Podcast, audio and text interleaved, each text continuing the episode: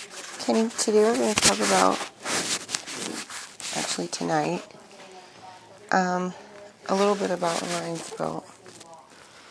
So, um, the Egyptians saw the Orion's belt as a symbol of Osiris, um, with speculation afterwards, probably because of, we're not really exactly sure. But anyways, um, let's see, the three pyramids of the Milky Way, which we know matches the galaxy. Orientation to the River Nile. And see some more facts on that. This is the first one here.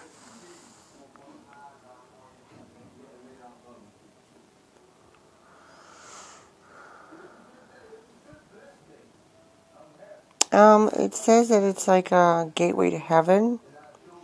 Constellation Orion, associated with um, Egyptian pharaoh Unas of the fifth dynasty. So, we're talking a really long time ago. Um, Orion's belt are Al Al-Nitak, Al-Nilam, and Mintaka. The stars are believed to have formed from the same nebula of the Orion constellation. They are roughly the same age, and yes, I'm reading this verbatim. The two stars at either end of Orion's belt, Al-Nitak and Mintaka, are actually closer together because the middle star, um, which is the brightest of the three, is also much more distant from Earth than the other two. Okay. Yeah, that, I noticed that too. So, is OB1B Association, Orion with the other stars in the region travel together through space. They're all formed about 4 million years ago in a molecular cloud. And let's see. Uh, it shows the different meanings of the different religions. Puerto Rico, in Philippines, they call it the Los Tres Reyes Magos.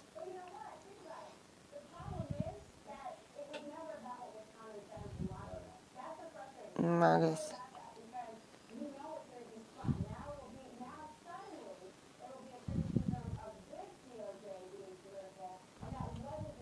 Okay, I'm sorry. So, let's see here. I want to see how far it is. It's a triple star located at the eastern end. It's 736 light years from Earth. A thousand more, a hundred thousand more times luminous than the sun. Hmm.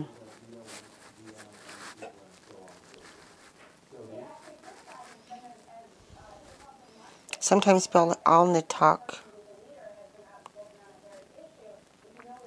Oh, is um, the primary component in the Al-Nitak system is a close binary star composed of a blue supergiant belonging to the spectral class of 09.7 LBE and a blue dwarf with a stellar classification 09V. It's a super magnitude 2.0 and absolute magnitude of negative 5.25. And dwarf has a visual magnitude of around 4 an absolute magnitude of around negative 3.0. The supergiant has a mass about 27 times that of the Sun. It's a class 0 star in the sky with luminous 180,000 times solar. The blue dwarf was only discovered in 1998, and it's a mass of 19 times solar and a radius of 7.5 times of that of the sun. Let's see. Um, it orbits every 1,500 years. There is a ninth magnitude star along the same line of line of sight, but it is unclear whether it is physically related to the system.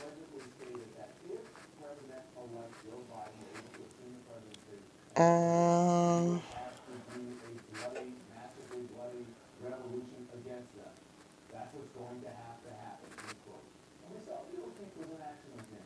um,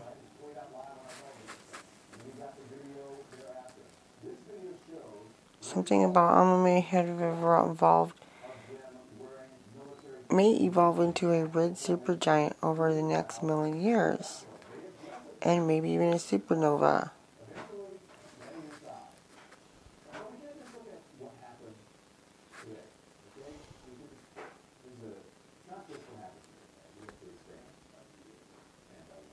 southwestern and southwestern skies. And then it's talking about some more. Okay, to the east of the Orion's belt points towards Sirius, the brightest star in the sky, located in Canis Major constellation.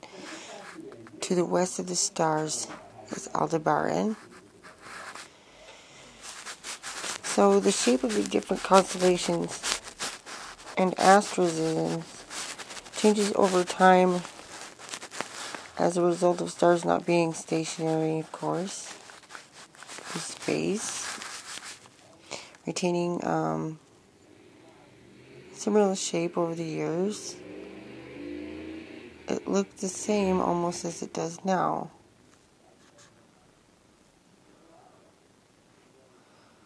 Sirius represents Osiris and his wife. Ancient Egyptians believed that the gods descended from Sirius and the belt of Orion and instigated the human race. The three pyramids of the Giza Plateau stimulated the alignment of the three belt stars.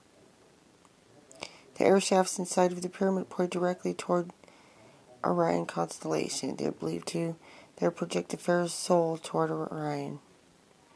The theory remains a theory, but it is quite remarkable. Um, oh, let's talk about Tutankhamun, Tetragon. Um, it says that there's some similarities in Mexico City um, of large pyramids believed to be built in the second century BC. That's really a long time ago. Pointing directly to Orion's belt. um, attributed to a race of giants, the Quizmitan giants, who believed to have populated the world in earlier era. The Pyramid of the Sun in Teotihuacan is exactly half as tall as the Great Pyramid of Giza.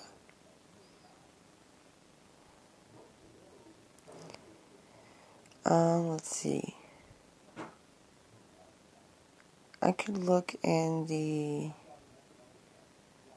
Wait, which one's the closest? Well, we have Cassiopeia that that's not very close.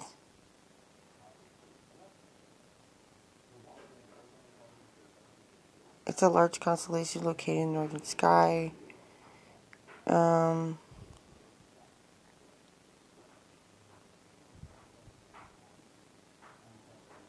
believed to be cataloged in the second century something about Perseus. Um, clusters.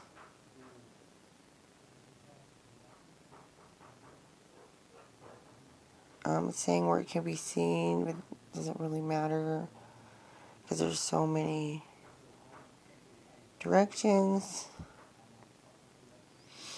And let's see, Cassiopeia has eight named stars. Proper name of the stars that have been officially named are Akkad, Caph, Castula and Fula, Nustashgok, Ragaba, Schedar, Schedar and Segin. The Perseid meteor shower is associated with this constellation. Alright, that's enough for today. Thanks for listening.